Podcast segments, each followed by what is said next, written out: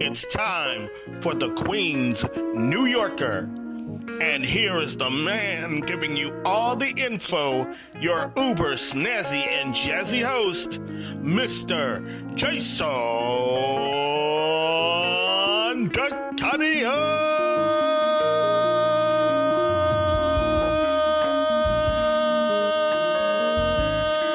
Yeah, you very much. All right. Thank you, Jason Kelly. Thank you.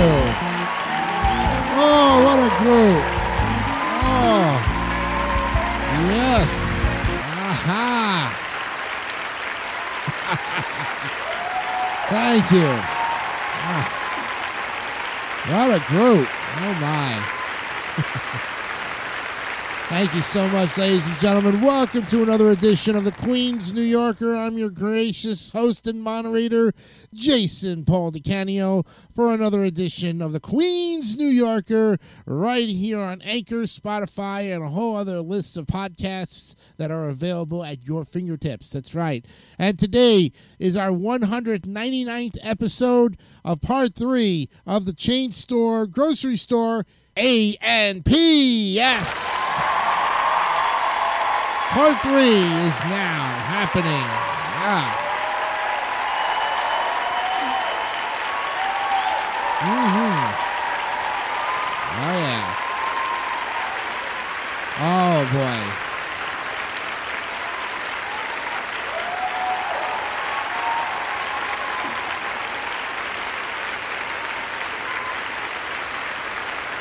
One hundred and ninety-nine episodes in the books right now, and we're gonna go ahead and pick up where we left off on this Tuesday, March 29th, 2022, getting real close to Easter Sunday, and we are right now at total listens. Get this, folks, total listens just for this show, and of course our sister show, The Legacy of Queens, put together 3,710 listens. Th- Thank yourself very much for that. We'll get to the applause later. But 3,710 listens, we've come a long way since the beginning, and we hope to get gain new listeners as the program progresses.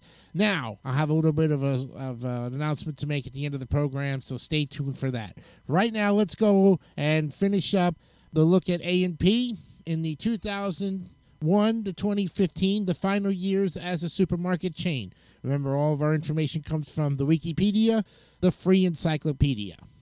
So, nationwide, Walmart gained a dominant position in the grocery industry, forcing much of the competition to downsize. Though in A&P's core Northeast region, Walmart still had not become a major grocery competitor. And then in 2003, after declaring its largest loss, A&P closed Kohl's food stores and A&P's remaining stores in Vermont and New Hampshire, reducing it to just over 500 stores. Now, also in 2003, A&P spun off the 8 o'clock coffee division, its last manufacturing operation, to Gryphon investors for $107 million. And then in 2006, Gryphon sold 8 o'clock coffee to Tata Global Beverages for $220 million. And then in 2005, A&P sold its 237 store Canadian division consisting of A&P, Dominion, Ultra Food and Drug Stores, as well as the Canadian Food Basics units to Montreal-based Metro Inc. for the equivalent of 1.7 billion Canadian in cash plus shares of Metro. And then by 2009, the A&P name disappeared from these stores. In 2007, A&P closed its New Orleans division, limiting A&P's footprint to the Northeast. Then in 2007, A&P acquired Pathmark, a longtime Northeastern rival, for 1.4 billion. And this allowed A&P to regain its position as the largest grocery retailer in the New York City area and the second largest in the Philadelphia area. However, the Federal Trade Commission declared that as a result of the acquisition, A&P would be a monopoly in parts of Long Island and Staten Island. In its parts, as part of its settlement with the FTC, the corporation was forced to divest of some of Waldbaum's and Pathmark's. When A&P marked its 150th anniversary in 2009, it was ranked only number 21 by Supermarket News of the top 75 North American grocery retailers based on 2008 fiscal year estimated sales of 9.6 billion US dollars. Tengelmann had held approximately 38 and a half, uh, 38.5% of A&P, with Yucaipa holding 27.5% of the share. The rest was held by individual shareholders and investor groups. Christian Haub was chairman, Eric Claus, and then president CEO. He left A&P with Sam Martin assuming these responsibilities. The 2008 recession hit many supermarkets as customers migrated to discount markets in even greater numbers. A&P was especially hard hit because of its increased debt load to complete the Pathmark purchase. And then in June of 2010, A&P stopped paying $150 million in rent on the closed Farmer Jack stores. In August, A&P announced that it would close another 25 stores in Connecticut, Maryland, New Jersey, New York, and Pennsylvania, 13 Pathmarks, 6 A&Ps, 2 Waldbaums, and 4 Superfresh stores. In September, A&P announced it was selling 7 Connecticut stores to Big Y. Then on December 10th of 2010, bankruptcy rumors surfaced. A&P stock tumbled from over $3 per share to below a dollar before trading was halted. Two days later, A&P announced it was filing for Chapter 11 bankruptcy. And according to documents submitted to U.S. Bankruptcy Court in White Plains, New York, A&P listed over 2.5 billion in assets and 3.2 billion in debt. After the filing, A&P remained in operation with its stock symbol changed to GAPTQ, and while it developed a reorganizational plan, then in November 2011, the corporation announced that it had entered into an agreement to receive $490 million of debt and equity financing from Yucaipa, Mount Kellett Capital Management, and investment funds managed by Goldman Sachs Asset Management. The agreement enabled A&P to complete its restructuring and emerge from Chapter 11 as a private entity in 20, early 2012. At this time, Christian Haub left A&P, and Tengelmann wrote off its books, the remaining equity. Then A&P briefly returned to modest profitability by cutting costs in its remaining stores, and although customer spending further decreased, in 2013, again, a company, A&P, was put up for sale but could not find a suitable buyer. In January of 2014, Sam Martin resigned. In March, Paul Hertz was named CEO and president as the company broke even. Then on January 15th of 2015, the trade publication Supermarket News reported that A&P was still for sale. There were rumors of several parties being interested, including Cerberus, still owning Albertsons assets. However, no suitable offers were received. In May, rumors emerged that A&P was in more financial trouble as it declared a huge loss for the previous year, losing more business to better managed competition. As customers were staying away, A&P considered its second bankruptcy filing in less than 5 years. There were rumors that A&P would sell all stores more than 40 miles from its corporate offices, shrinking the company to about 100 stores. Other rumors were that the company would sell all of its stores. Rumors also surfaced about a Chapter 7 bankruptcy and total liquidation, selling the company in pieces, as well as a Chapter 11 bankruptcy with selling in pieces. The company remained for sale as a whole, receiving no bids for any of its stores. Other alternatives were explored, including selling other assets. Then on July 19th of 2015, A&P filed for Chapter 11 bankruptcy protection, immediately closing 25 underperforming stores. The next day, A&P announced that 76 of its stores, including Superfresh and Pathmark units, as well as one food emporium unit, had been sold to Albertsons, owner of Philadelphia-based Acme Markets. Stop and Shop purchased 25 units, mainly Pathmarks in New York City, Nassau, and Suffolk counties. The Key Food Corporation Cooperative acquired 23 units, mainly in New York City, including all remaining Food Basics and Food Emporium stores. Morton Williams acquired two Food Emporium stores in Manhattan, while Wakefern Food Corporation, the cooperative which runs ShopRite and PriceRite, acquired 12 units, including nine Pathmark stores. Local grocers also acquired units either through sales or auctions. And all supermarkets were closed by November 25th, Thanksgiving Eve. The last remaining portion of A&P, best sellers at A&P, had its stores auctioned in summer of 2016, with 11 stores sold, none as going concerns, and six leases rejected.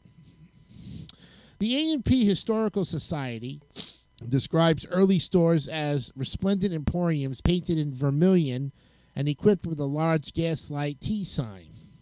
Interiors included crystal chandeliers, tin ceilings, and walls with gilt edged Chinese panels. These are the store designs. A clerk stood behind a long counter to serve customers.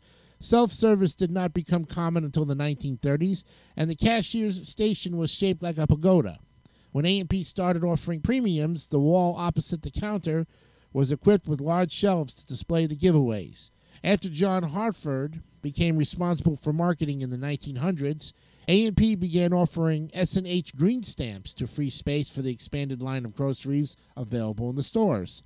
The economy stores John Hartford developed in 1912 eliminated frills, typically 600 square feet. These stores were equipped with basic shelving and a small icebox. And A&P agreed only to short leases so that it could quickly close unprofitable stores. In the early 1920s, A&P opened combination grocery meat produce stores, eventually converting into supermarkets in the 30s. On average, each supermarket replaced six older combination stores. A&P's policy of agreeing only to short-term leases resulted in differences in store design in the ni- into the 1950s. And during the mid 20th century, A&P stores were considerably smaller in size than those of other change or chains. And as late as 1971, half of the A&P stores were under 8,000 square feet. During the Scott era, store design was modernized and controlled from headquarters. A&P developed four different sized prototypes 23,000 square feet, 28,000 square feet, 30, and 32,000 square feet. Family Mart stores were combination grocery drug units with 40,000 square feet of floor space. During the Wood era, A&P developed the Future Store concept. These supermarkets used black and white decor. Family Mart would serve as the test bed for the concept design. Future Store was one of two concepts A&P launched during the 1980s, the other being Sav-A-Center, also defunct. Future Store's first supermarket was in the New Orleans area in 1984, where A&P converted two Kroger stores it had acquired. The first conversion of an A&P to the Future Store format was in New Jersey in 1985. The Future Store concept A&Ps in the southeastern U.S., plus its traditional Mid-Atlantic region, operating in the Philadelphia area under the Superfresh name, but in the late 1980s, all future stores had been rebranded or closed. And like its sibling supermarket, Sav-A-Center, A&P Future Store was identified by its features and color scheme. The Future Store interior was black and white compared to the green and white of Sav-A-Center stores. Most Future stores also had a glass atrium storefront. And in addition, Future Store signage featured pictograms, similar to those of European supermarkets. Future stores typically offered the latest in gourmet departments and electronic services in exclusive neighborhoods. Future stores' amenities were more gourmet and specialty oriented than found at a traditional A&P or Sav-A-Center supermarket. Future stores also had more modern fixtures and machinery than A&Ps had at the time.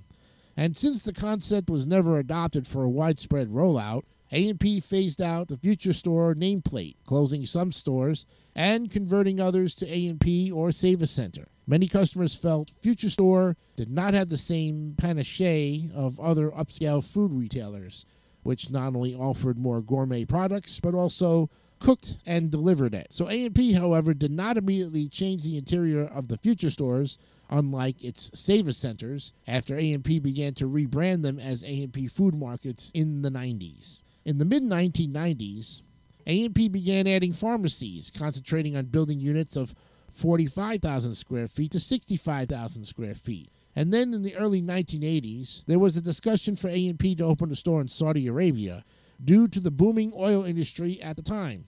A&P Preservation reported in March of 2018 that A&P did open a store in Saudi Arabia in Riyadh. Tengelmann representative Petra Chek says that the name was licensed to Saudi operators. The store was most likely converted to the Saudi rendition of Safeway.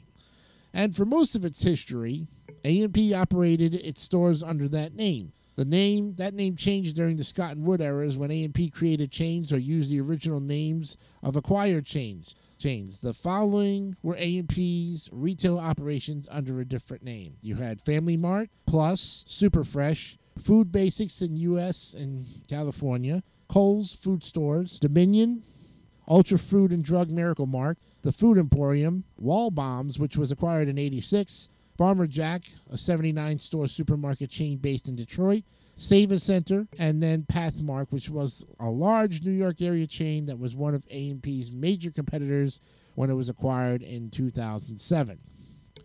And when A&P was founded, there was no branded food products, and retailers sold food commodities in bulk. In 1870, the company became among the first to sell a branded prepackaged food product introducing Thea Nectar brand tea. In 1885, the name A&P was introduced on baking powder containers. Also in the 80s, 1880s, the company adopted the name 8 o'clock for its coffee. And when A&P moved its headquarters to Jersey City, New Jersey in 1907, it included a bakery and coffee roasting operation.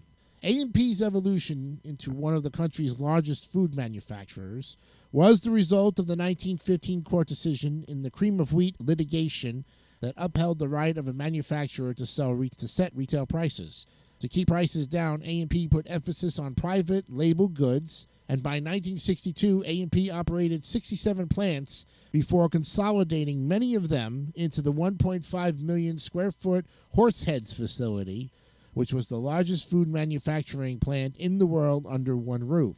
As late as 1977, private label represented 25% of A&P's sales, with A&P manufactured products accounting for over 40% of this total. That year, A&P manufacturing reported sales of 750 million from its 23 plants, which by itself would have ranked A&P's manufacturing group at about number 350 in the Fortune 500.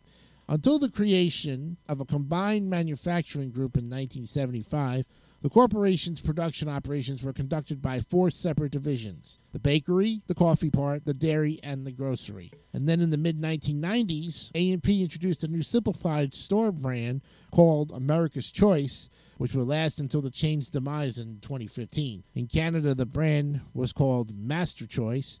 This same branding was used for A&P's gourmet items in its U.S. stores.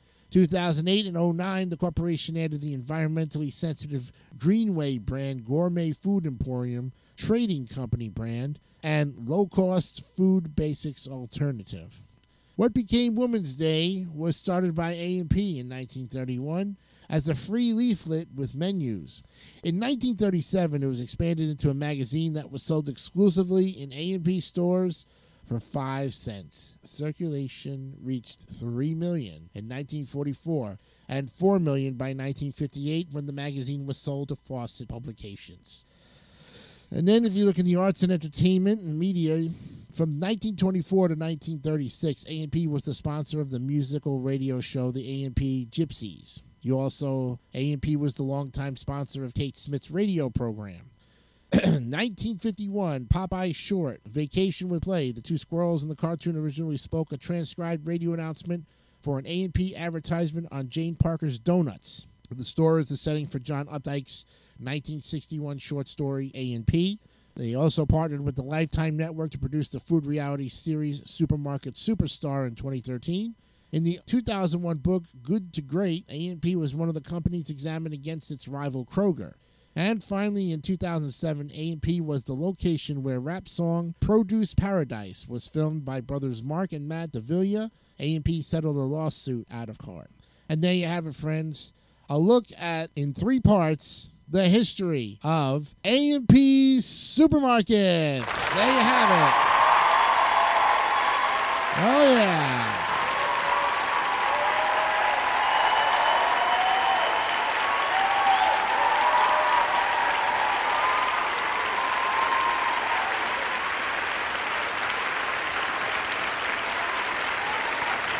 Wonderful.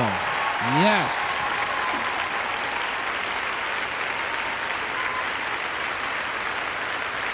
I think we I think we summed up the history of AMP in three parts in a nice way and we got the attention of a lot of our Facebook group people in the Queens uh, pages. So I'm very happy to announce that uh, part two got a tremendous listening of uh, of 18 listens uh, just on that episode, and we hope that with this part three, they get more uh, hyped up about it. All right, so of course we're here at the end of our show, and I promised you an announcement. As you know, episode 200 will be this Thursday, um, March 31st. That's right. We will have the 200th episode of the Queen's New Yorker right here, uh, being recorded for you. And in this uh, time frame, we're going to look at, we're going to listen to an old episode one where there was really nothing going on, and the intro of our first show, and uh, we'll play that, and then we're going to uh, look at back at most of the shows and see uh, what we covered so far, and give you a little bit of a reminiscing of. You know how each episode of the 200 of the, the 199 episodes basically fared as far as listens was concerned we'll go through that and look through also how many uh, uh, podcast uh, uh websites we are on. Let you know all about that. I'll let you know about the group pages and give you all of that as we look at our reminiscing show, which could be longer than a half an hour, could be almost an hour. But this is going to happen this Thursday, March 31st, right here on Spotify and Anchor right here on the Queens New Yorkers 200th episode special. All right? With all that said and do, thank you again for joining me here today.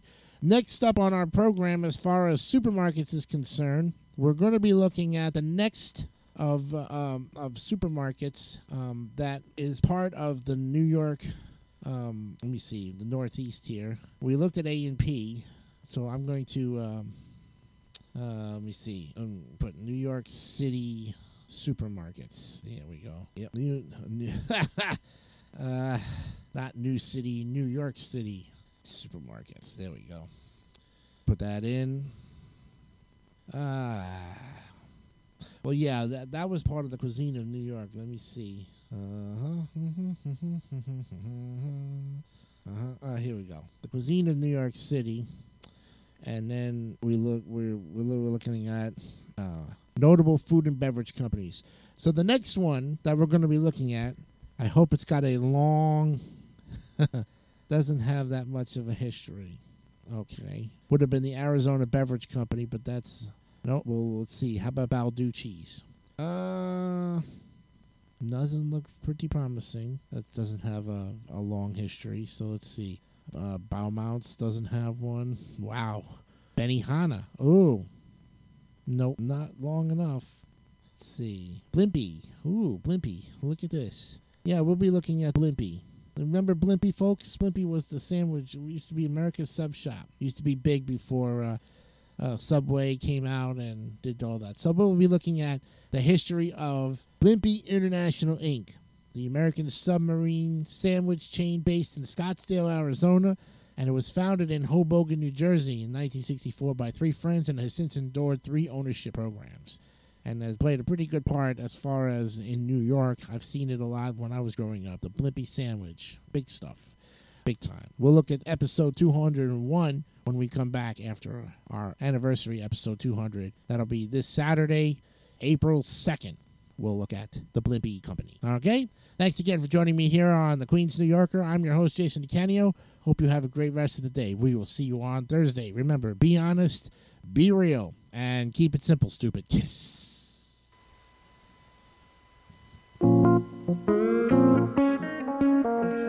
You have been watching the Queen's New Yorker. This is Jason Kelly on a Jason DeCanio internet presentation. Thank you for your support.